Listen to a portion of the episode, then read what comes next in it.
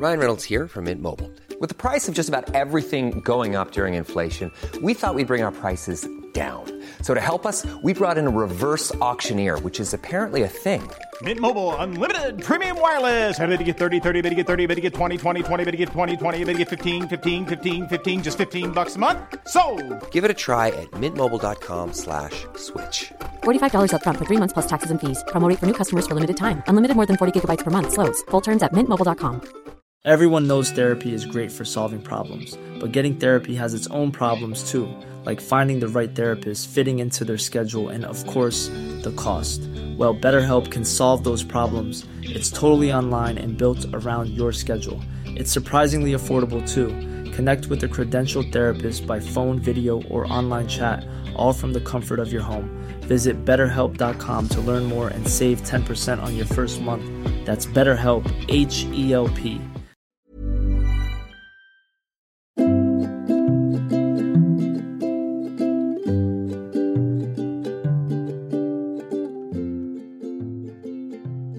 This is a show about breasts and the people who have them, from bras and sexuality to health and everyday life. This is the very breast podcast ever.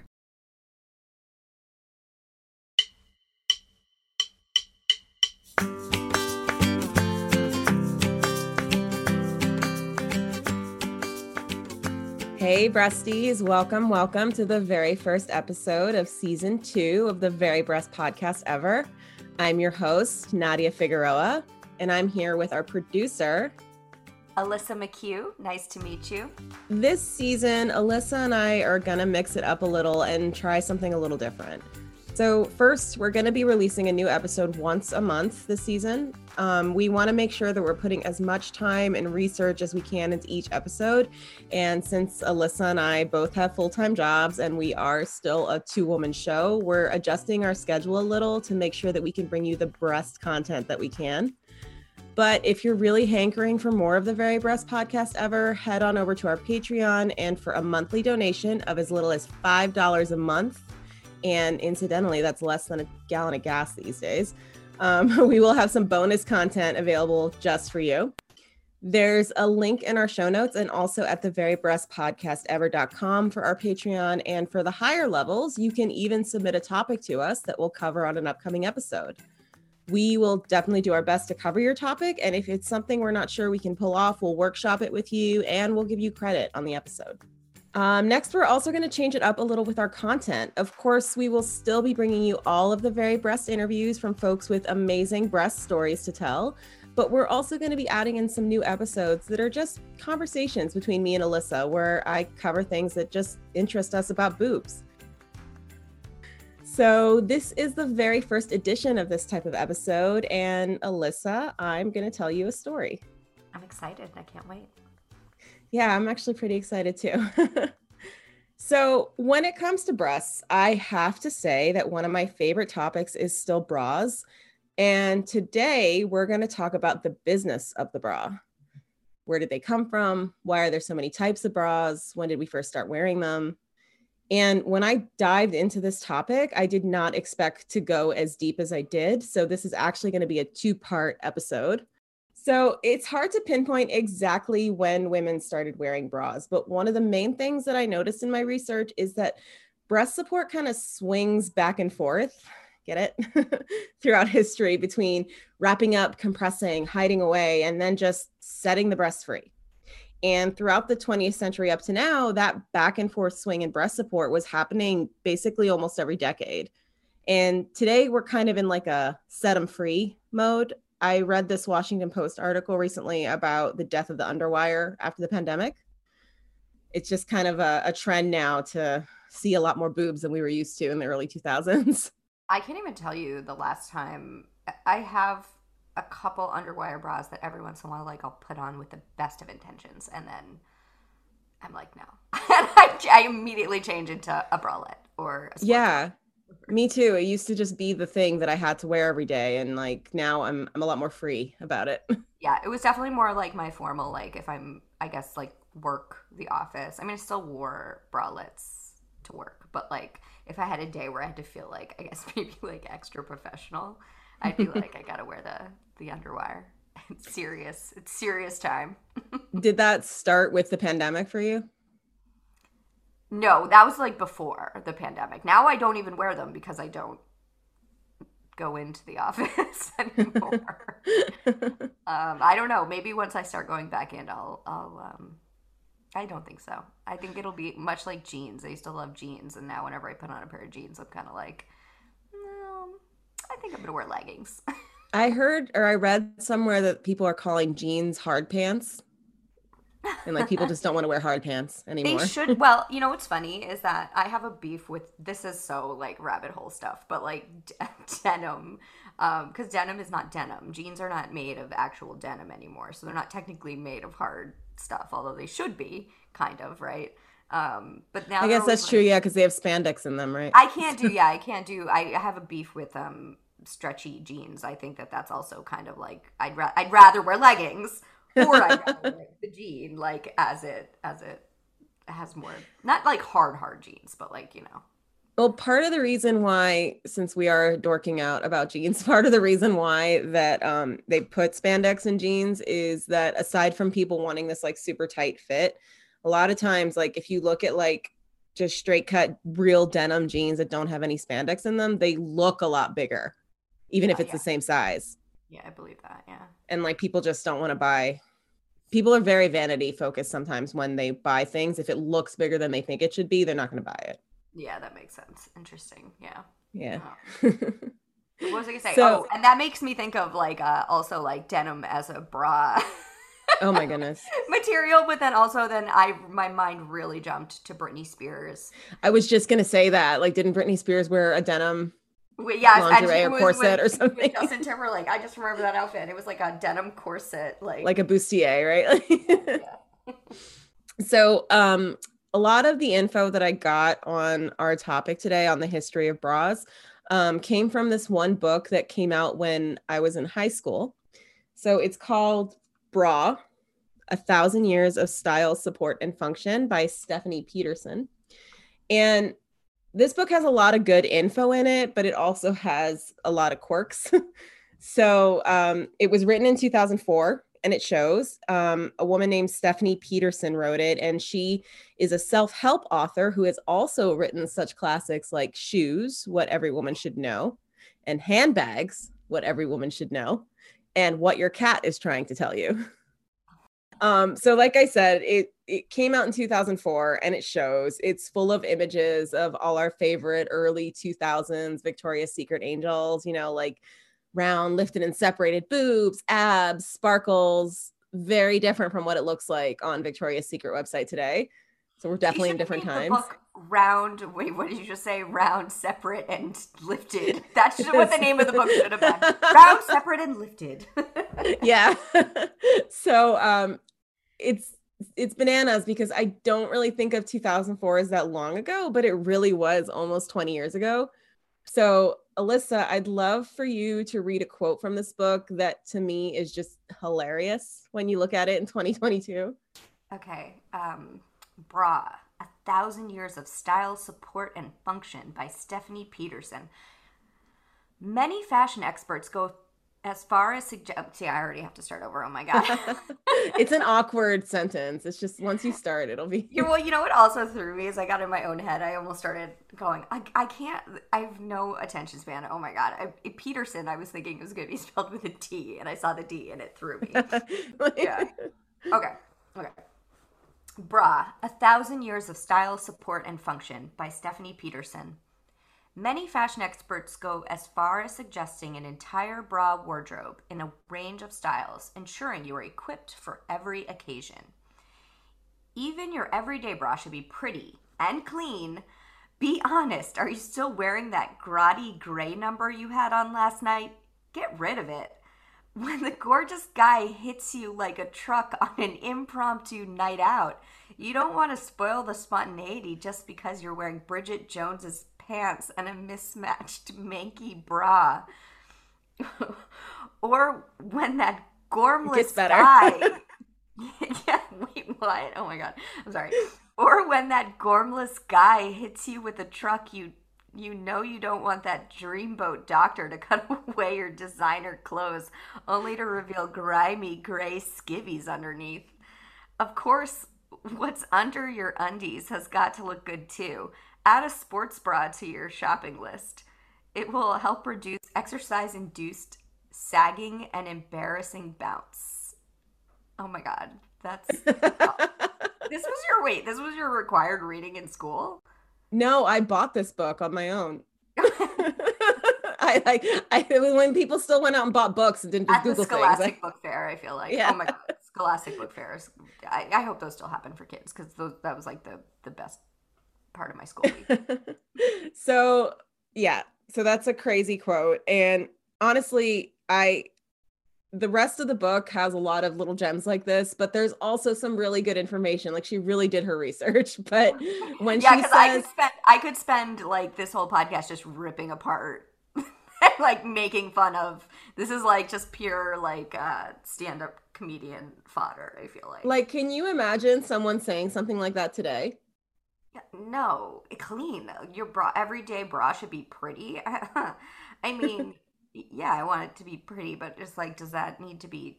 I don't know, stated in Well.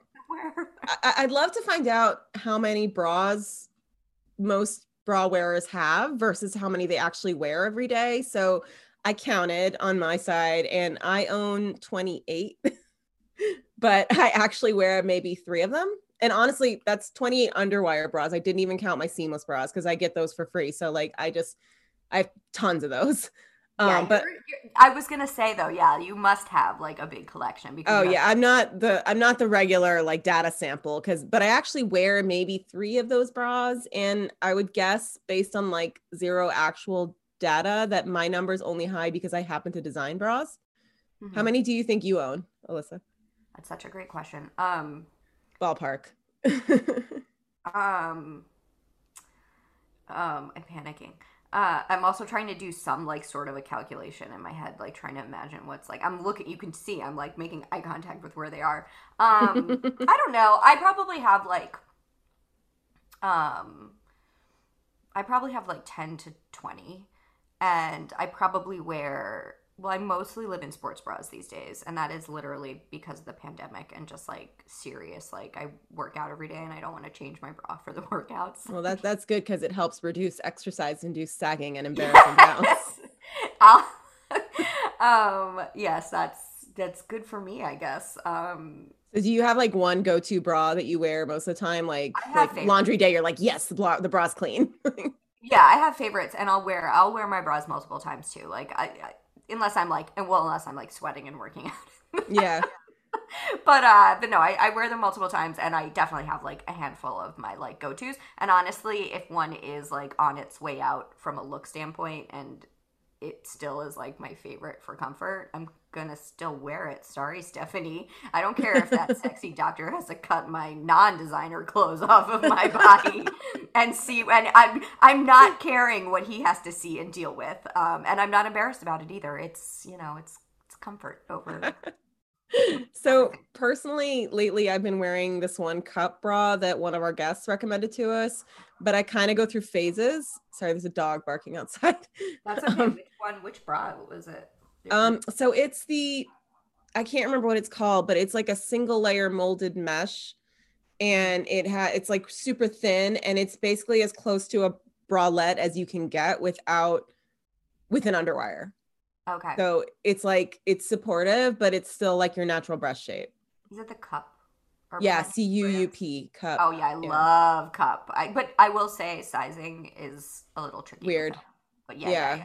But yeah um but honestly that's everybody like we we really want to do an episode on bra size revisited just because both alissa and i have done like a ton of just personal research of like wow i'm not the same size in any brand and I still have not done the actual like growth though of and no pun intended. I guess is that a pun? I don't know. Uh, I have done no growth to actually like remedy my lack of knowledge of my bra size. that's okay it's complicated I still it's so guess, complicated Order, get it, and I decide if it's easy enough to exchange if the sizing is off. that's really all you can do because um i actually like I was looking at different companies and the range of bra size that I'm in is just nuts. It's like I'm not surprised people are confused. yeah, definitely definitely a topic worth revisiting. I think we can uh yeah, lots of lots I'm still getting used to like my post-pandemic body, so I haven't found like the perfect all-day bra yet, but I'm in I'm still like in that mindset that I have to contain them and not really because of like a patriarchy thing or anything, just cuz like they they get in the way. comfort, yeah. yeah, and like they swing around. Clothes aren't really designed for like natural. What did Brittany say? Natural swanging titties. um, and like and the bouncing, you know, it's not really embarrassing, but it's it's it's such a uniquely human problem to have to support our breasts because most other animals they don't have visible breasts all the time, and ours are just out there. We got to do something with them. So then that got me curious. When did we actually start wearing bras? Um, you know, we know somebody discovered fire, someone invented the wheel. When were humans just like, someone please help me contain these things? Yeah, and the the real question I would have is was it, you know, did did a woman go, I need something, or did a man go, Yeah. I'm doing this for you. Yeah. Well, it, it's it's it seems like in the beginning it was mostly like a utility thing. Mhm. So it's it's hard to pinpoint exactly when women started wearing bras, but there's evidence going back thousands of years of some type of garment supporting breasts. So going way way back, all the way back to the Bronze Age, so between 3300 and 1200 BC, there are these like illustrations of early or Germanic tribes where the women would bind their breasts in animal skin or cloth to keep their breasts in place while they're working, like out in the farm or whatever. Ah, Um, but in that- back in the Bronze Age, Yeah. so, but in that same time period, though, on the other side of the world, it was common for ancient Egyptian women to have one or both breasts like totally exposed. Um, they used to wear this garment called a kalasiris that was basically an ankle length, just tube of fabric that sat below the breasts and it was held up by belts or shoulder straps or strips of cloth. Some styles covered the breasts, some didn't. Um, and Alissa, I actually have a photo of it that I'm going to show thank God. you. I was just about to ask for a visual, like, because you had ankle length, and I'm like, what is this? You didn't think we'd go a whole episode without a record scratch, did you? We're going to be talking about a lot of different images this episode.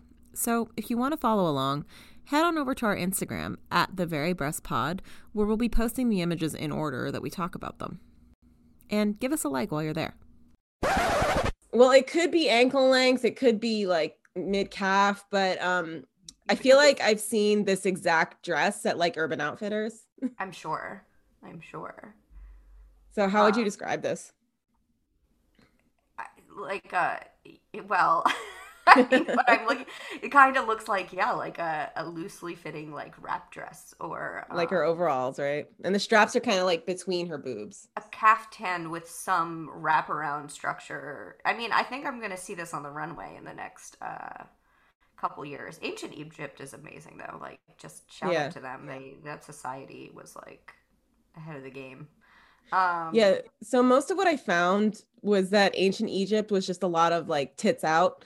And I found another version of the garment that was just like a piece of fabric wrapped around the body. Yeah, this looks Um, like a like a really like comfortable, like it's snug for your body and like gives you support right where you need it. And yeah. And like it's hot in Egypt. I don't want like a lot of layers and stuff.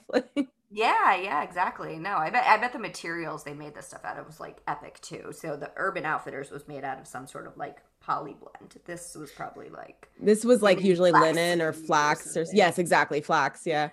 um but the thing is that in some of these illustrations you can see they're even see-through. So even if the breasts are covered, like it just was normal to just see boobs out. yeah, like nobody cared. It was like probably. I mean, well, who knows? I don't want to say probably anything, but yeah, that's cool. No, it was totally normal. You're right.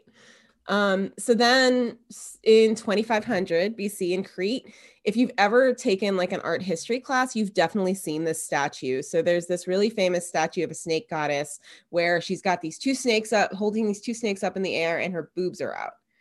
And it's believed that this statue this was basically the fashion at the time and the device that this woman is wearing is well the device the garment this woman is wearing is called a mastoides And I did try to find how to pronounce it. That's my best guess. Um, so if How any ancient Mastoides? M A S T O E I D E S. When I when I tried to find um, how to pronounce it, I got a lot of videos on how to pronounce Massachusetts. Oh, okay. Oh, see, I think, and then just add Wheaties to the end. yeah, exactly. Mastoides? Mastoides? Mastoides. So, how would you how would you if you had to guess what she's wearing like up in her waist underneath her boobs, Alissa? What would you guess? I, I mean, that reminds No me wrong of, answers. a, it reminds me of a corset more than Exactly. a bra. I mean, her boobs are out and she looks like her waist looks. I don't know if they were just trying to accentuate her skinny waist or if the, the device she's wearing already I did it too. No, you're actually you're spot on, Alissa. We Like, live. It is a device. We live. We also live in the age of like um, fashion and garments becoming a little bit like tech technified. So like, there's that, yeah. that yeah well you're you're spot on because you, you got it exactly right. So i read that this was like an ancient push-up bra because it basically what this is is it looks a lot like a corset. It's made of linen or like a soft leather. Um, and they basically were like a dress with this super super tight corset fitted bodice on top that pushed the breast just completely out of the clothing um, I'm not sure if there were like some type of wires or something holding up the breasts, but if you look at like the top part of this garment, it looks like it looks like an underwire with no cups. yeah. Um, but I did find, and you got this one right too. They it was really common for them to use like leather rings to constrict their waist, and actually, men wore a garment like this too. So they it was common for them to constrict their waist also. So I thought that was pretty cool. Yeah. Let's share that pain. Yeah. um that that happens a few more times in history where men and women are both wearing corsets. this is when I get like so I'll nerd out over ancient Egypt and just like how uh you know I mean it, were they perfect hell no and there's you know I'm not like an ancient Egypt expert or anything but like you know they had female leaders and that was just accepted you know like it was just so much more like less it seems at least now like there wasn't any like uprage you know and then here we are you know in the US and we still have not had a female leader is like Yeah, it's kind of bananas. um so then like in 1500 BC, a few a thousand years later, um, there's a lot of like ancient statues and paintings depicting women topless in India. But then a garment called a choli appears, and women basically wrapped unstitched cloth really tightly around their breasts to keep them small and tight. So I didn't dive too deep into this one, but modern day saris actually have a version of this garment still. So let's skip ahead a few thousand years to the third century in the Holy Roman Empire. That was Um, interesting though that you just said so. Um, those were right around the same time, or how? About when- like a thousand years later. Okay, because it's just interesting when you go into like different parts of the world and to see Yeah. sort of like the similar, you know, no communication. They didn't know what was going on with each other, right? Because it's not the age of the internet where they had constant access. Exactly. Yeah. So it's just interesting to see like the the humanity sort of like I don't know, like invent these concepts. This around- dichotomy of like bind them down, set them free, bind them down, let them out.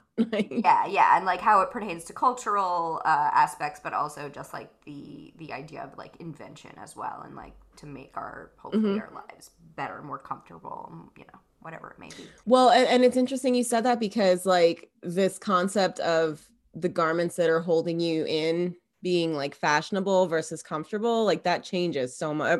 Fashionable versus functional, I mean, that changes so much throughout Yeah. history because bra design, it's really engineering. You know, it's like you're you're you're really trying to contain everything.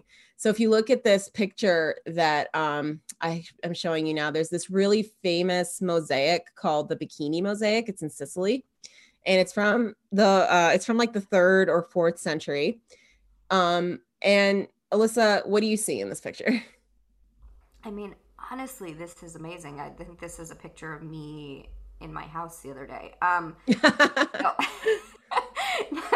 uh it's i would you well what they're wearing I, I don't know. Immediately i was like are they playing badminton? They're playing like it's about three women and they're playing or they, they look like they're being active in some yeah they're doing One of them- sports yeah. one of them has like barbells the other has like a disc.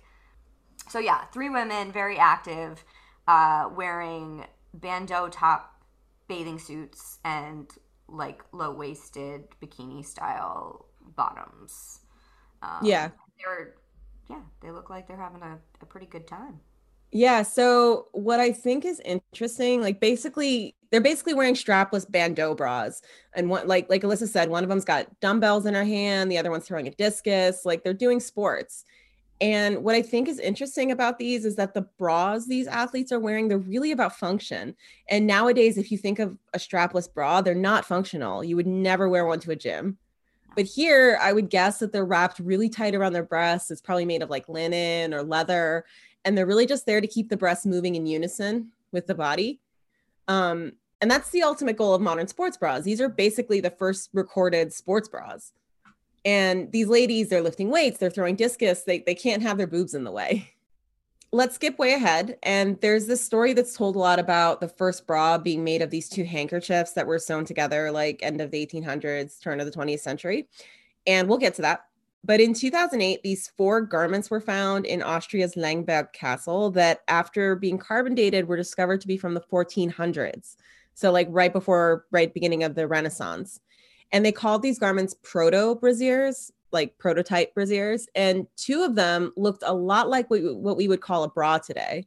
So, Alissa, I'm showing you a picture now. And if you look on the right side of the image, you'll see that there's like a piece of fabric that looks like this may have been part of like a larger bodice type garment, but we've got shaped cups, we've got straps. This looks a lot like a bra. It definitely does. I mean, also it just looks like a beautiful, like in its day, it probably was an amazing garment. Yeah, you can't really tell from like the photo, but there's actually even like embroidery and like some remnants of lace on it. Yeah, and uh, like you said, it's like I must have been sewed into something, but it, the the shape as it is now looks like a sweet, almost like a sweetheart neckline, and Mhm. um, yeah, that's am- amazing. Also, the straps actually look really comfortable.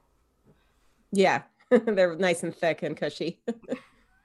so after this, these eras of like pseudo bras came what we, what I think most people think of as like the bra's predecessor, the corset. Or maybe just me because I'm a garment nerd. So let's start super, super basic with what exactly is a corset. And I think most of us have a basic idea of what a corset looks like. It's this super tight fitting, like bodice type garment. And often it's laced onto the wearer, it's cinched super, super tight around the waist to literally shape the waist and the torso. It can support the breasts or not. So it can flatten the breasts out or sit underneath them or literally hold them up. Or it can just sit around the waist and ignore the breasts altogether. And a defining feature that like, these corsets have is they have these channels that are either sewn, sewn onto the garment with separate strips of fabric, or they're literally made out of the layers of fabric of the actual corset. And most of the time, corsets are made of like um, two or three layers of fabric and then like literal like padding in between the layers. So that's why they're so thick. Um, and inside those channels, they put boning. And nowadays, the bones are usually plastic for cheaper corsets or um, something called spiral boning, which is this really cool, like bendy um, rod that they stick in there to make the, the garment flat. I'm sorry, to make to make the garment stiff. But back then, they were usually made of literal bones, so whale bones usually or baleen. Um, but they could also be made of metal or wood. Um, and it's a term that nowadays has been used to include any top that looks like a corset, like a bustier or something. But genuine corsets are usually fitted specifically to the wearer and they'll, they'll tighten over time. So at the beginning of the Middle Ages, there really wasn't any true corset wearing. So a lot of times bones or wood planks called stays were sewn directly into the garment for shaping. I actually read about this one type of corset in the 1200s in an area called Circassia, which today is part of Russia on the Black Sea, where girls wore these very tight, very elaborate corsets that had these two wooden planks strapped across their chest with leather binding. And they were designed to keep the breasts, rib cages, and waists from growing. So they were worn like during adolescent times, and they were worn day and night, even during bathing and sleeping. Oh, oh. yeah. I mean, ew. Ah. Also, there's a lot of like when you first were describing it, there's like BDSM like popped into my head. Oh head. yeah, yeah. Corsets Sorry. nowadays are, are mostly like a kink thing, yeah, yeah. but Cultural, but interesting. Like, and also, ew. There's like, but why would you? How can you feel clean like if you're bathing, I don't know. I read it compared. I read about it being compared to like Chinese foot binding. yeah, yeah. It sounds. I mean, because it's like to prevent growth and stuff. Oh, Yeah. It, it sounds incredibly painful. And for the life of me, I could not find an illustration of one. So if anyone out there sees one, please send it to us. Yeah, and barbaric was it something that I wonder like so was it like a fashion trend or like that that's the stuff where I'm like who who made that popular and who Well- like bought into it. I'll, I'll talk about this more later too, but basically, like, aside from it being fashionable, the idea of corsets ends up becoming like a cultural thing to like um kind of keep women restrained. I was gonna say yeah there there Yeah. because as we were talking about doing just this episode in general, I thought so much about you know when you think of the complexity of the the business behind like bras and stuff, you just get so much into like control over women and their their Yeah. own sort of like um body confidence and like why we wear what we're wearing for who you know is it for us is it for a man or somebody else or and these garments they end up becoming like uh symbols of feminism you know like you one when one takes the place of another one a lot of times there's this element running through of like okay we're free now we're getting rid of this restrictive garment and yeah it's it's really interesting. Yeah well that's what happened with bras. Yeah exactly so um in europe during medieval times necklines were high and breasts were like hidden away for the most part. But as time went on tailors started to learn more like complicated techniques and started to make these garments that had more shape to them. And women would show off their waists and they wore these bodices or stays over their blouses and full skirts underneath that sucked in their waist and flattened their breasts. The look was just flat flat like a board. Yeah so then the Renaissance rolls around in the 1400s, and there's this new appreciation for beauty, and breasts begin to be really eroticized in a way that they hadn't been before, at least not publicly. Mm-hmm. So, specifically, upper class breasts, the ones who had never breastfed and were still round and perky. So, necklines start to get lower, so low, in fact, that the breasts and nipples even begin to be exposed. And there's this really famous painting um, of a woman all dressed up in a navy blue velvet dress with lacing up the front and the lacing is loosened at the top and her left boob is peeking out. that's a beautiful So this woman was called Agnes Sorel and she was the mistress of this French king Charles VII. And actually a few portraits I found of her had her left boob peeking out. There's one of her with a baby that to be honest up until this time I had no idea who it was. I never really thought about it, but I've seen this painting a million times. Yeah. And I say that the boob is peeking out, but it's really just it's really just out there. yeah So the story wait, goes, the same woman same woman, yeah. oh wow Yeah. Um, different painters, obviously. But what I really think is interesting, like the whole thing with her breasts is that she had these like beautiful globe breasts, and that was like the beauty standard then. Mhm. So mm-hmm. the story goes, she creates this stir one day and arrives at the French court wearing a dress that fully exposed her breasts. Now, remember, she's the mistress of the king, she's not the queen. So her breasts are just, they're just out there. And a lot of women at court start following her example. They open up their bodices and they create this kind of shelf for their breasts to sit on and just be displayed. okay And Regina this- George and the story is she had these like like I said perfect round globes like these beautiful breasts. So she kind of creates this new standard for French women to live up to in terms of the shape of their bodies. Tiny waist, tits out. And at this point, French women were already wearing tight fitting silhouettes with these stiff undergarments underneath called corsets to give them the fashionable, like teeny tiny waist. Basically, that garment that was worn over blouses a couple hundred years ago now had become underwear. And they were made of muslin or linen, and it was stiffened with basically like glue and lace, and it had lacing in the front or the back, usually the back because they had maids to tighten them um, to the desired shape. And of course then it had bones sewn in to, to really to really stiffen that up and create that shape so then in the next century in the 1500s french court takes this hard right turn mm-hmm. and the wife of soon to be king of france henry ii issues this edict banning thick waists at court. That's catherine de medici. So she issues this edict and no more thick waists we cannot have thick waists at court. Normal waists became something that that only happened to poor people. And corsets get tighter and tighter and tighter And the fashion starts spreading to the rest of Europe, and noble women were compressing not only their waists, but also their breasts. The look was skinny waist, as skinny as 13 inches. Like, that's crazy. Like, I don't think my thigh is 13 inches. yeah, that's gross. And just. Yeah. So, as the waists are getting skinnier, the look is like these high set, small breasts. And I included this picture on the right, which is a photograph. It's obviously not from the 1500s, but it's from like a pattern of how to make an Elizabethan corset. And the reason I included it is if you look at her boobs, you can kind of see they're starting to get pushed up and out, mm-hmm. even though they're still being compressed. And there were different variations of this throughout Europe. In Spain, this thing called a busk was invented, which is basically a wooden rod or bone that was just stuck into the center front of the corset to flatten the shape out even more. And then in France and Germany and Italy, the style was slightly softer to allow for like some wider hips, but they were still cinching in their waists. Um, and then this ideal starts to trickle into like common folks' wardrobes too, who wore like secondhand or cheaper DIY corsets that were made with wood strips or reeds. Hey, I'm Ryan Reynolds. Recently, I asked Mint Mobile's legal team if big wireless companies are allowed to raise prices due to inflation. They said yes. And then when I asked if raising prices technically violates those onerous two year contracts, they said, What the f are you talking about, you insane Hollywood ass? So to recap, we're cutting the price of Mint Unlimited from $30 a month to just $15 a month. Give it a try at mintmobile.com slash switch. $45 up front for three months plus taxes and fees. Promoting for new customers for limited time. Unlimited more than 40 gigabytes per month. Slows. Full terms at mintmobile.com. I'm Sandra, and I'm just the professional your small business was looking for. But you didn't hire me because you didn't use LinkedIn jobs. LinkedIn has professionals you can't find anywhere else, including those who aren't actively looking for a new job, but might be open to the perfect role, like me.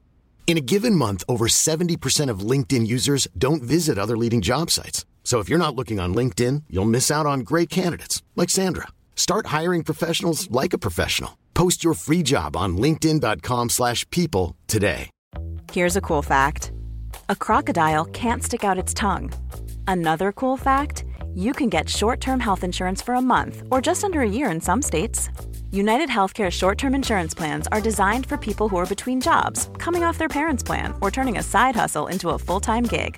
Underwritten by Golden Rule Insurance Company, they offer flexible, budget friendly coverage with access to a nationwide network of doctors and hospitals. Get more cool facts about United Healthcare short term plans at uh1.com.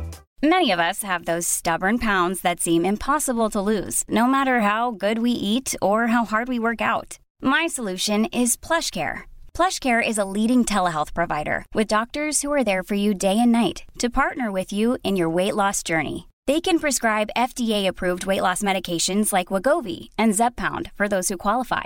Plus, they accept most insurance plans. To get started, visit plushcare.com slash weight loss. That's plushcare.com slash weight loss. So with the invention of the busk and as it spread around Europe, waist and rib cages, they're becoming smaller and smaller so that women's torsos are getting this sort of like inverted cone shape. And as everything gets tighter, breasts are getting pushed farther and farther up and they're coming out of the corsets again. So if you look at paintings from this time, you can kind of see the top of breasts are starting to get exposed again. Necklines go back down, and now we're back to an era of exposed or almost exposed breasts again. Nipples are welcome to the party again. Boobs are like, you can't keep us down. We're coming out the top. it's literally just like they're just traveling up the body and then coming back down and like you won't keep us you won't keep us hidden so like i said nipples are, are, welcome to the party again and this trend continues into the late 1700s um, and i have this picture up of marie antoinette and she's got this really famous look of just this like exposed mono boob like the idea was like having i keep like pushing my boobs up to try and illustrate it but like she the idea was having this like gentle swell of a breast right above your corset um and that may have had a nipple or two exposed um maybe not it just depended on if the woman was comfortable with it or not.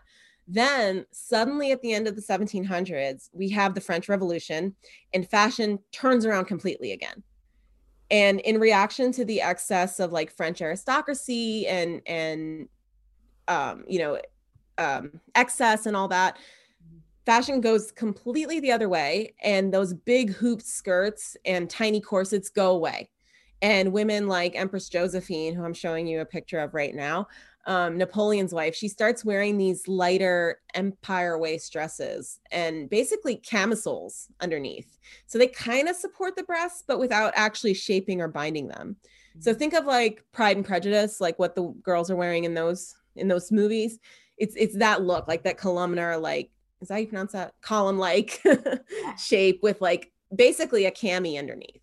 I'm here. And if you look at paintings from this time, you can actually almost kind of see it. Uh-huh. It's not really a support garment, it's like an undershirt. Yeah, this is beautiful. I'm like, yeah, give me this.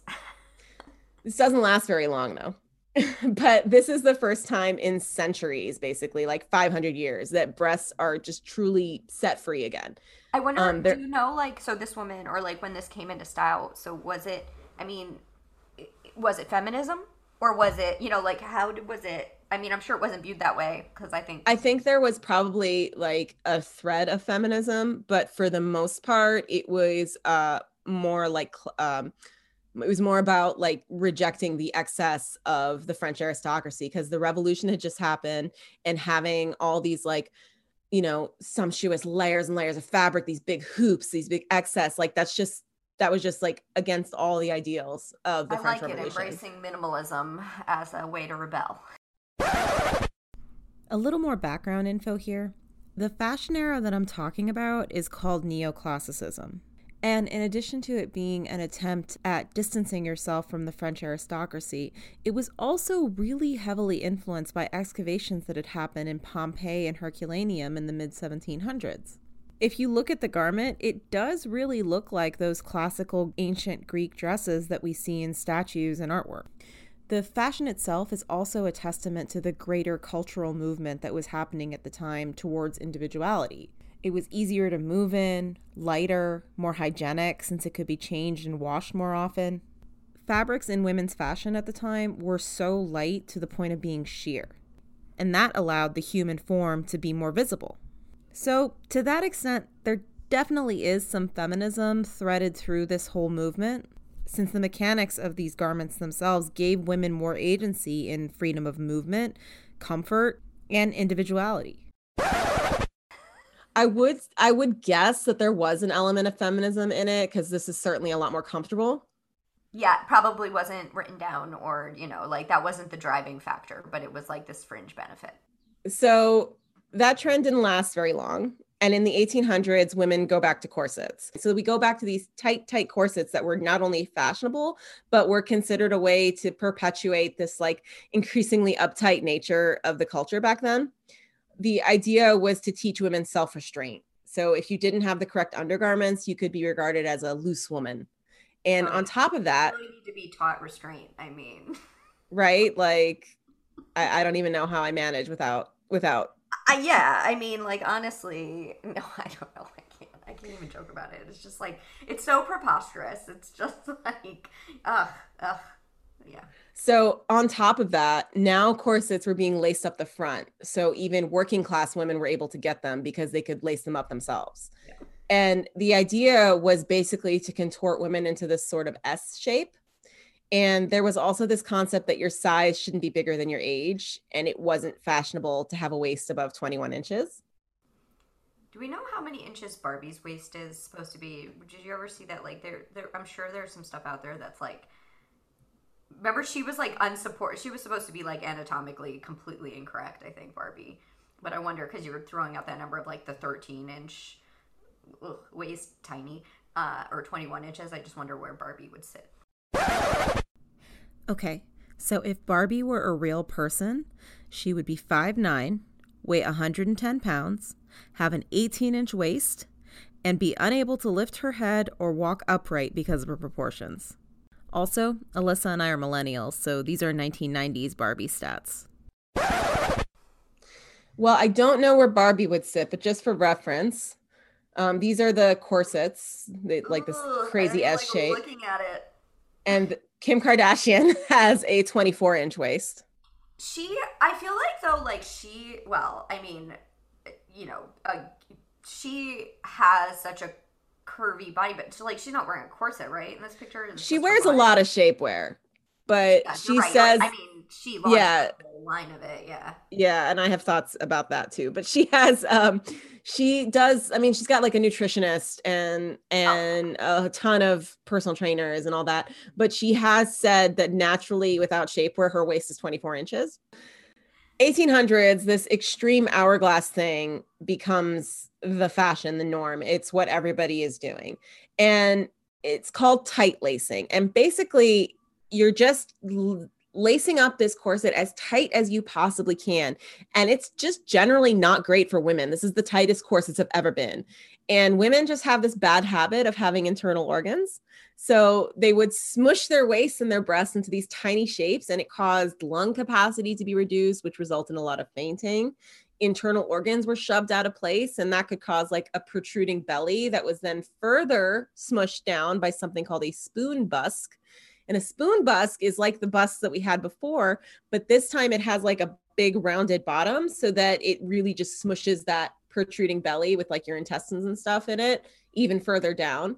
Um, women would crack ribs, um, those would pierce their organs. like there was also this problem where mothers who wore corsets sometimes weren't able to breastfeed. Miscarriages were really common. Um, women actually died basically as time went on the corset was becoming less and less popular and with good reason like women were just starting to reject it. Yeah we're like you know yeah at first i could deal with it but no i'm not gonna deal with this. Yeah.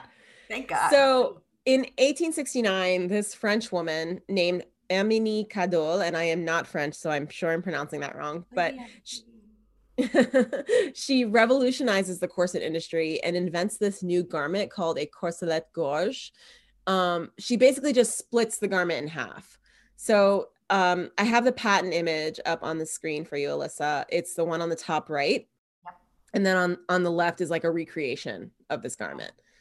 Um, so it's called the corselet gorge. And the bottom half is still like your basic corset, not quite as tight. Um, but the top half supports your breast using, wait for it, shoulder straps. So from the sketches, it looks like the bra part is still made up of like a lot of strips of, of fabric, maybe some boning. Um, but this concept was considered pretty revolutionary and it was freeing. Yeah. So she ends up filing a patent and she presents her invention in 1900 at the French equivalent of the World's Fair. And by 1905, the bra portion of her invention was being sold as its own thing. Mm-hmm. So she changed the name to the bien-être or the well-being. And it was actually marketed as a health aid in France, but it, it never really took off. Although, fun fact, the lingerie brand she started, Cadolle of Paris, it does still exist and you can shop their product on their website. I'm going to Paris next month, so maybe I'll try and do a field trip. So there were actually a few different people who say that they invented the bra at the dawn of the 20th century. It all kind of happened like towards the end of the 1800s, beginning of the 20th century. This must so, have to do with like patents and stuff like that. Like yeah, all of them issued like, patents. Yeah, patent law. Yeah, yeah. yeah. Mm-hmm. So in 1893 in the US, this woman named Marie Tucek files a patent on this thing she calls a breast supporter. So mm-hmm. now this looks a lot more like something we might call a bra today than Herminie's invention. It has cups that Marie called pockets. It has shoulder straps that are secured with hooks and eyes and the breasts are supported from underneath with like a metal plate. But if I'm understanding the sketch correctly, it's backless and the cups are sort of like they're half cups. There's no way to cover up the nipples. If you look at the patent sketch, you can actually see that like the cup is only halfway up her boob. Yeah. Her her whole breast is pretty much out. They're supported, but they're exposed. Yeah, yeah.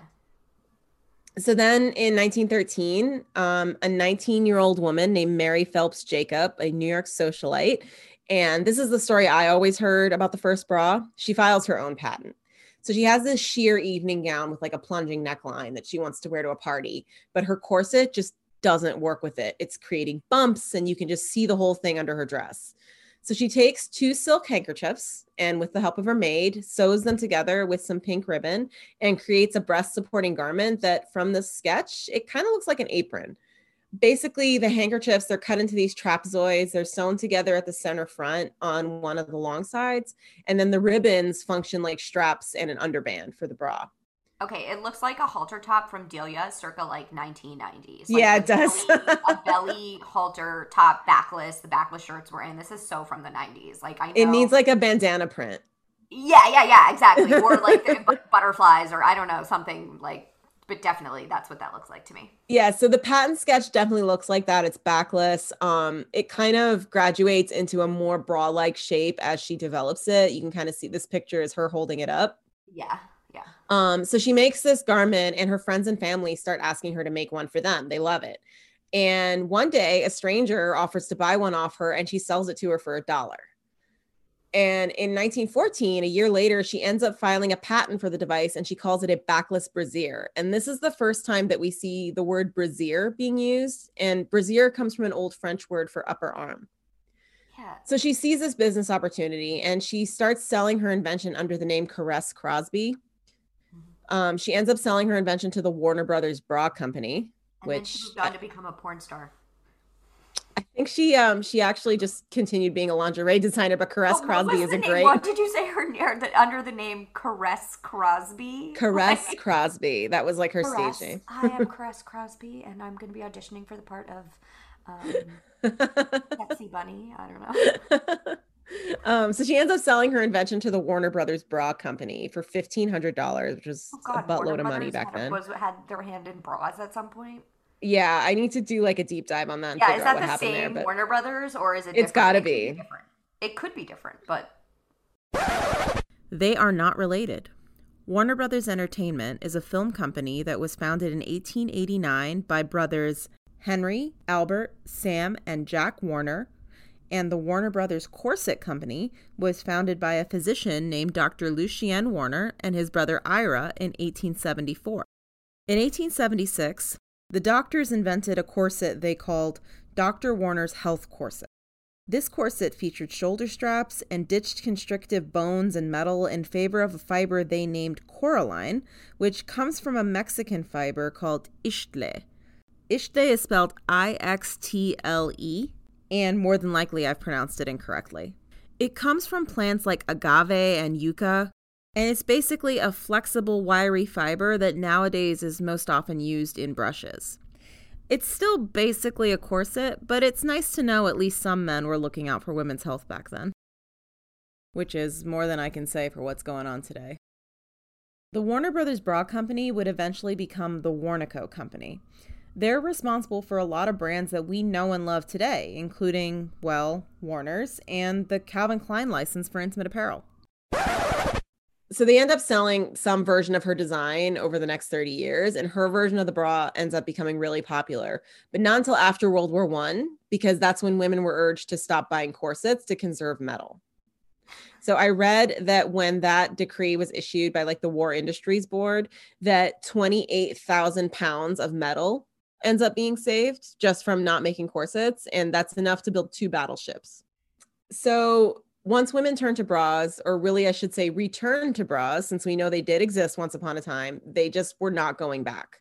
They weren't going back to corsets. Fashions were changing too. So designers like Paul Poiret, Poiret were designing these streamlined, slinky dresses that were becoming more popular, dresses that corsets just didn't work with. And meanwhile, women were starting to enter the workforce to fill voids left by men going off to war. We had women in munitions factories, offices, driving trams, delivering mail. They needed underwear that allowed for easy movement, but still contained the boobs. Um, the suffragette movement was in full swing and paving the way for the 19th Amendment. Feminists of this era just didn't have time for undergarments that restricted them so much they couldn't even bend at the waist. yeah, is this And- actually from the twenties? This is from the 20s. I skipped That's ahead so a little. I'm sorry. It looks like, I mean, it looks like it's from the 20s, but it also almost looks like it's from like maybe the 60s trying to be Yeah. the 20s or something. Like it has such a, I would, I don't know. It's just, I'm floored by that. Okay. Well, it might be like remastered or something. I didn't. I don't have credit for this photo. I should. I should. Well, yeah, but it also just has more to do, I feel like, with like, yeah, definitely the quality of the photo, but, um, Mhm. but just in general, like, I don't know, her makeup, her hair, like it, I don't know. Yeah. Like you, if you didn't, if I didn't know it was from the 20s, I wouldn't, I would have loved to see what, what, uh, like decade I would have guessed it was from. Yeah, so the suffragette movement was in full swing. It's paving the way for the 19th Amendment. And feminists just didn't have time for undergarments that restricted them so much that they couldn't even bend at the waist. And although we might not think of it that way today, the bra at this time was an ultra feminist, liberating garment. It had been around at this point for almost 30 years, but society and mass was finally ready to accept it. Yeah. So, over the next hundred years of the 20th century, that back and forth swing of bind them up, set them free, bind them up, set them free, that used to take centuries to happen, kind of happens in like rapid fire fashion. Like each decade, we have a new silhouette that follows that same trajectory. In the 20s, we had our famous flappers, and the boyish look was like the it thing. And as women were entering the workforce and taking on more traditional male roles, the look was flat, flat again. But instead of corsets constricting women's busts and cracking their ribs, if they wore bras at all, they looked more like camisoles that flattened out the breasts for like an androgynous look. And some women were even using bandages to bind their breasts down. And I found this one ad from Dr. Jean Walter promising to quote, reduce your flesh. In the ad, the woman's wearing what looks like a strapless bra made of rubber. And for just $5, they promise to make the flesh on your bust positively disappear. Ew. Yeah, it's gross. I like that it says um, rubber garments for men and women. yeah, yeah. like skinny, this is when skinny starts to be the it thing. So, like women who might have been, you know, curvy women who might have been sex symbols a couple decades before, now we're kind of considered fat. It's so annoying. It's just like, can we just all can, can it all be beautiful, all of it at once? Why why do we have to pick one? Like, Do you feel like we're kind of in that stage now, though? Like, I think we're kind of entering that. uh, well, I think we're yeah. I think that, that hopefully we're entering that. I mean, like Yeah. it feels living through it. It's hard to tell, but like it does feel like there's an active push of like there's the body acceptance movement and things Mhm. like that, and it's sort of like still shifting around like what that actually looks like. But um, I just hope we don't get lost in the sort of like the hustle of the internet with it. Um, I love So at this ti- though, and I love that you put that on the slide. I just love androgyny in general, like that. yeah that was like the thing was was androgyny and this was really the first time that women were not like hyper feminized as the fashion Yeah. um so at this time a whole slew of new bras were invented including a strapless one in 1926 so for the first time women were trying to give the impression that they were naked under their clothes um so then in 1927 Maidenform a, Under our clothes. what I said, are we all naked under our clothes? yeah i kind of thought that too but more like you know Yeah. i'm wearing a strapless dress I and you can't to see look anything at underneath me and think of my nudity. Yeah. Yeah. So then in 1927, a company called Maidenform starts selling bras with this crazy new invention cups. Cups that separate the breasts and actually follow the form of the body instead of biting the breasts down or shoving them up on a pedestal. So the story goes that a designer named Ida Rosenthal got tired of seeing her clients ruin the look of these expensive dresses she was making them with the wrong undergarment. So she sets about making these custom bras with cups and she uses seams, darts, shirring, snap fasteners just to create this like perfect fit.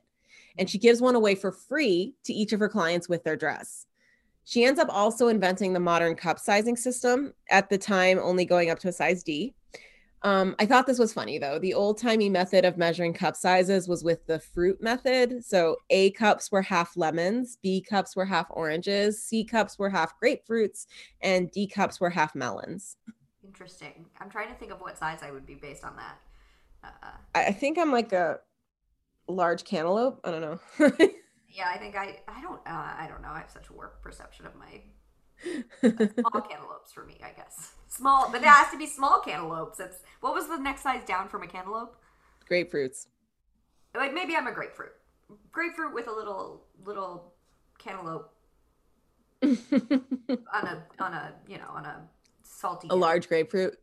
yeah on a day where I'm a little bloated it's more like a cantaloupe on a on a skinnier day it's more like a uh, grapefruit So I think it's um, disputed whether Ida or this other company called SH Camp and Company came up with the bra sizing system, but I kind of like the Ida Rosenthal story. yeah Maidenform is still around yeah brand. Yeah, Maidenform is still around. They're owned by Hanes. Um, so she and her husband end up setting up this company in New Jersey, and they call it the Maidenform Brassiere Company, later just Maidenform. They pioneer things like adjustability and standardized sizing, and this idea of the uplift method to take the weight off like the midsection of the body. So while in the 20s, women were worried about reducing their flesh and their breasts being too large, now suddenly women are faced with the opposite problem fashions are becoming more form fitting and stars like Mae West pop up on the scene in the 30s and she's wearing these tight tight fitted gowns and she just had these huge boobs that became famous.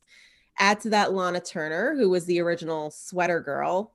I hate that name, by the way, but these were basically these girls with these like ample bosoms wearing these tight fitted sweaters that showed off their assets. Were they pointy yet, or was that not yet? Not yet. we'll get to it. um, at this point, there's at this point they're still like round and voluptuous. Okay. Um, so this is also the first time that falsies appeared, which are basically molded rubber that could be worn inside the bra to add to women's cup sizes. This is the first time women are trying to make their boobs look bigger. Um, this is also when padded bras were invented, and in 1930 woman, 1930 woman, 1931. In 1931, a woman named Helen Pons patented an open ended U shaped wire to sit underneath the breasts that looks a whole lot like underwires we know from today. At this point, though, unwired bras were pretty much still the norm until after World War II. So there were some wires that existed. There was even one that went all the way around the boob. Um, but this is also around the time that the word brassiere gets shortened to bra. So moving on to the 1940s, we have World War II and women moving back into the workforce. And we abandoned the love of this natural shape of breasts for the bullet or the torpedo bra. So this bra is conical and it's just got this really severe look to it. If you've ever seen Madonna and her uh, Gaultier bustier, you know exactly what this bra looks like. It was inspired by this. Yes. Right? Like she yeah. was kind of uh, personifying this a decade. It was pretty much made in exactly the same way. Yeah. Oh, so gosh. the bras were stitched in a circular method around the cup to give them that severe cone shape. Um, the crazy part of this is that it becomes popular because some workplaces actually require women to wear it as part of the uniform. Apparently, the points were supposed to offer some kind of like extra protection to keep up morale. I don't know whose morale, but anyway. Not not the woman's. yeah. So that's how this this bra takes off. That's how it becomes popular is women just like are have to wear it. Um and so at this point in the US, there are rations on fabrics and metals. Nylon was available for use for bra manufacturers, but metal not so much. So even though underwires had been invented, they didn't really take off until the 50s. So during World War II, women were often asked to mend and make do instead of buying new clothes because of clothing rations. So a lot of women were still like making their own bras at home. Um, but in 1947, and that have that rationing having come to an end, Christian Dior comes up with this new silhouette that goes in the complete opposite direction of that.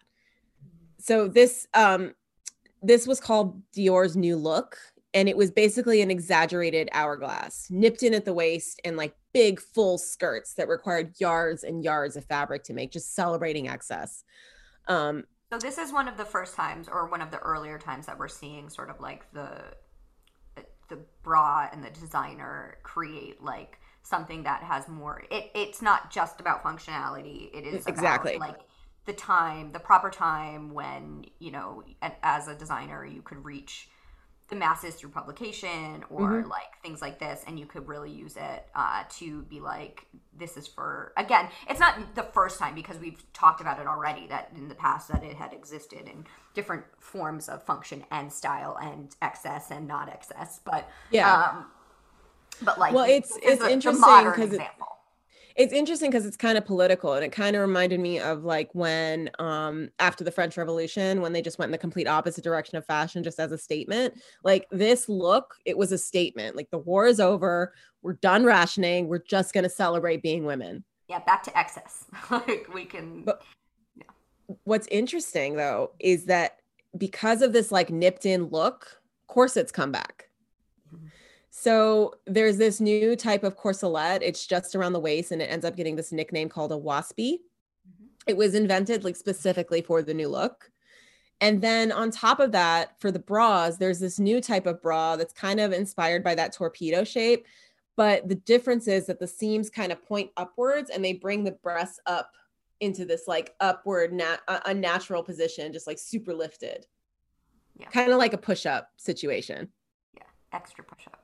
The pointed up part is the part I'm struggling with just because my nipples will not, I don't know. Well, you can kind of see in the picture, like I'm a bra designer, so I can see where something doesn't fit. There's all this empty fabric, like right where right the where nipple, nipple is, like pointed out. The nipple is probably not even right there. no, like that does not look comfortable to me.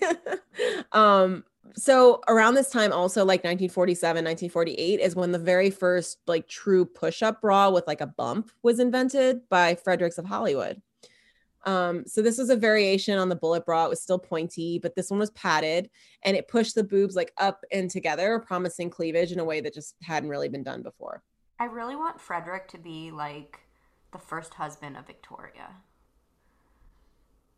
victoria is not a real person actually And I know. Wait, is, Fred- is Frederick a real person? Frederick is a real person. He Oh. was um so he the story I read that like when he was at war during World War II, like he and his war buddies would talk about like the different types of lingerie that like turn them on. and when they when he came home, he started a lingerie company. He's like, there's money here. Um, yeah. money to be made. But I do want, it's in some alternate universe, I want like Victoria to have been a real person, and I want like Oh, to wait the till you- wait till you hear the like, Vic- the scorned lover from Frederick, and she seeks her revenge. I mean, this is not the real, you know. Wait till you hear the Victoria story. It's gonna make you so mad. All right, I don't want to. I don't want to. Yeah, I know it will. I don't want to get too far ahead. Of, it's just it's so not romantic. Like I'm romanticizing it now before we go. We go there. So So after the 40s, the 50s were a fun time for bras. The bullet bra continues to be popular into the 50s with this new generation of sweater girls, but this time they're pointy. So mm-hmm. movie stars like Marilyn Monroe and Brigitte Bardot, they popularized this like ultra pointy boob under ultra tight sweater look. And with the invention of spandex, suddenly bras become more comfortable and stretchy. So they're using elastic, they're like more form fitting, they're just a lot more comfortable before this point also a lot of women were still making their own bras at home. But in the 50s bra companies started mass producing and outsourcing their production for cheaper labor. So that starts making bras way more accessible and easy to buy and they start becoming just way more available Maidenform also launches their famous I Dreamed campaign and they start publishing these like staged photos of women wearing their Maidenform bras out and about. So it would be something like I dreamed I went to work in my Maidenform bra and it's a photo of a woman in a pencil skirt and a bullet bra sitting on a desk in her on her phone with like a big smile on her face. no shirt, just her bra. Just her bra. Which would um, have but this been deemed very inappropriate at the time to go to work. I was just- yeah, was actually just of this that. time too. Um, so towards the end of the 50s, we see bra manufacturers coming up with like little gimmicks to make women's breasts appear bigger. Some women were still just stuffing their bras with tissues and whatnot, but at this time, Maidenform, our favorite Maidenform, comes up with the first bra with removable pads that are inserted into these specially designed pockets. But my favorite Maidenform invention, though, is the Très Secret bra. That's wait for it, inflatable it was strapless and you literally just stuck a straw into it and pumped it up with your mouth to pump up your breast size. and did this eventually lead to the invention of the uh from the Mindy project? I always remember the like the wine bra or like The wine bra? What's that one? they're like Oh, where you could like suck one. I don't know if it's a real thing, but yeah, like it's like yes, it's a and you could drink wine from your like, it's like padding, I guess that goes in there. I don't know if it's a real thing. We'll have to do some investigative reporting. we will have to check that out. that I remember from the Mindy project. There was an episode where she was like at a holiday party wearing it, and she was just like in her office, like drinking from her wine bra. looks similar Um, to this. So the strapless bra was super important at this time. Evening wear was starting to expose more and more of the breast again. Demi cups become a thing, which is just a half cup. Um, strapless bras start becoming more popular, and strapless bra patents actually outnumbered all other style patents in the 50s. Um, underwires were coming back because there's no more rations on metal. And whereas before they were invented mostly to support larger busted women, now they were becoming a thing for women of all sizes and just becoming more popular. Interesting. We're almost done. No, I'm like so interested in that. Just like the timing of the patents and stuff like that. It's just like I think that you people see an opportunity and they're like, Well, "This is the time I gotta like maximize this and make sure I'm like one of the first. it's interesting because you can actually like if you know the patent number, you can look them up. Mm. So that's how I was finding some of those other patent sketches because like on uh, like patents.google.com, you can literally just like find any patent that's ever been filed. Oh, that's cool. Um, so as we come into the 60s, um, there's this, and I don't have photos, I'm sorry. so, as we come into the 60s, there's this unprecedented number of teens because of the baby boomers, and companies like our favorite Maidenform start targeting their advertising towards them. Articles start coming out in magazines instructing teens that, you know, maybe it's not too soon to start wearing a bra we also start seeing a departure again. So the, the pendulum swinging again. We start seeing a departure from that voluptuous like uber feminized silhouette of the 50s when a new icon busts on the scene. Twiggy. Born lesley hornby her boyfriend ends up becoming her agent and nicknames her twiggy. She was this gorgeous skinny waif-like figure with a very flat 32 inch bust. So just a cup very flat she wore these trademark shift dresses and she went totally braless underneath them. It became her thing. And it was so different from everything that came before. And she was really a huge part of the cultural revolution of the 60s. So while the bra, when it first came out, was this feminist liberating item at the turn of the century, now it had become a symbol of oppression again. Hey, it's Paige DeSorbo from Giggly Squad. High quality fashion without the price tag. Say hello to Quince. I'm snagging high-end essentials like cozy cashmere sweaters, sleek leather jackets, fine jewelry, and so much more. With Quince being 50 to 80% less than similar brands. And they partner with factories that prioritize safe, ethical, and responsible manufacturing. I love that. Luxury quality within reach. Go to quince.com slash style to get free shipping and 365 day returns on your next order. Quince.com slash style. Mom deserves the best, and there's no better place to shop for Mother's Day than Whole Foods Market. They're your destination for unbeatable savings, from premium gifts to show-stopping flowers and irresistible desserts. Start by saving 33% with Prime on all body care and candles. Then get a 15-stem bunch of tulips for just $9.99 each with Prime. Round out Mom's menu with festive rosé, irresistible berry chantilly cake, and more special treats. Come celebrate Mother's Day at Whole Foods Market.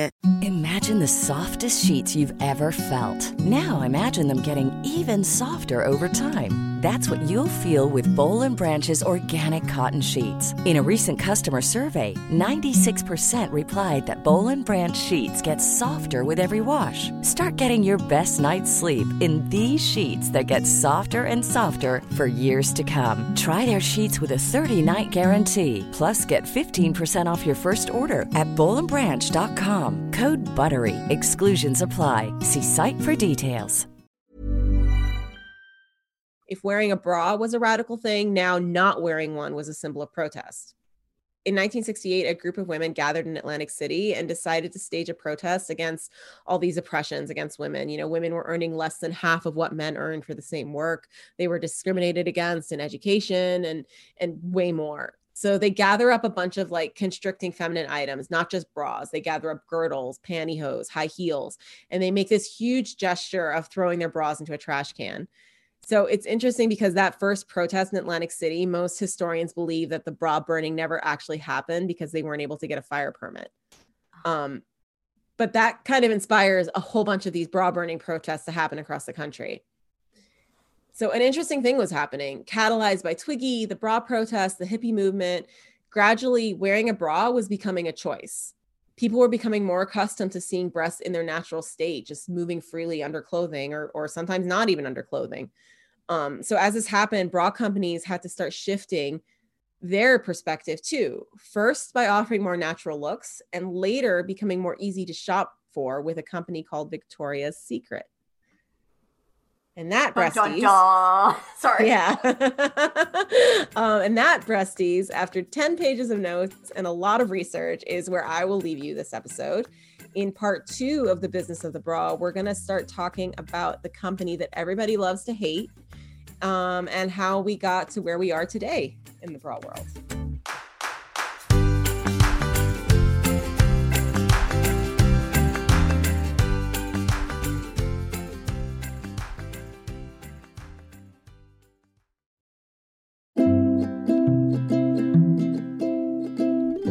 Very Breast Podcast Ever was written, produced, and recorded by Nadia Figueroa and Alissa McHugh. Cover art by Alissa McHugh. Opening music by Margaret Tran. Check her out on Spotify. For episode transcripts and sources, please visit our website at theverybreastpodcastever.com. Do you have questions? Corrections? Do you want to tell us your breast story? Get in touch with us on Instagram at theverybreastpod or email us at theverybreastpodcastever at gmail.com. If you like our podcast, please be sure to rate, review, and subscribe, share with your breasties, and consider donating to our Patreon. Thanks for listening. Now go out and make today the breast day ever.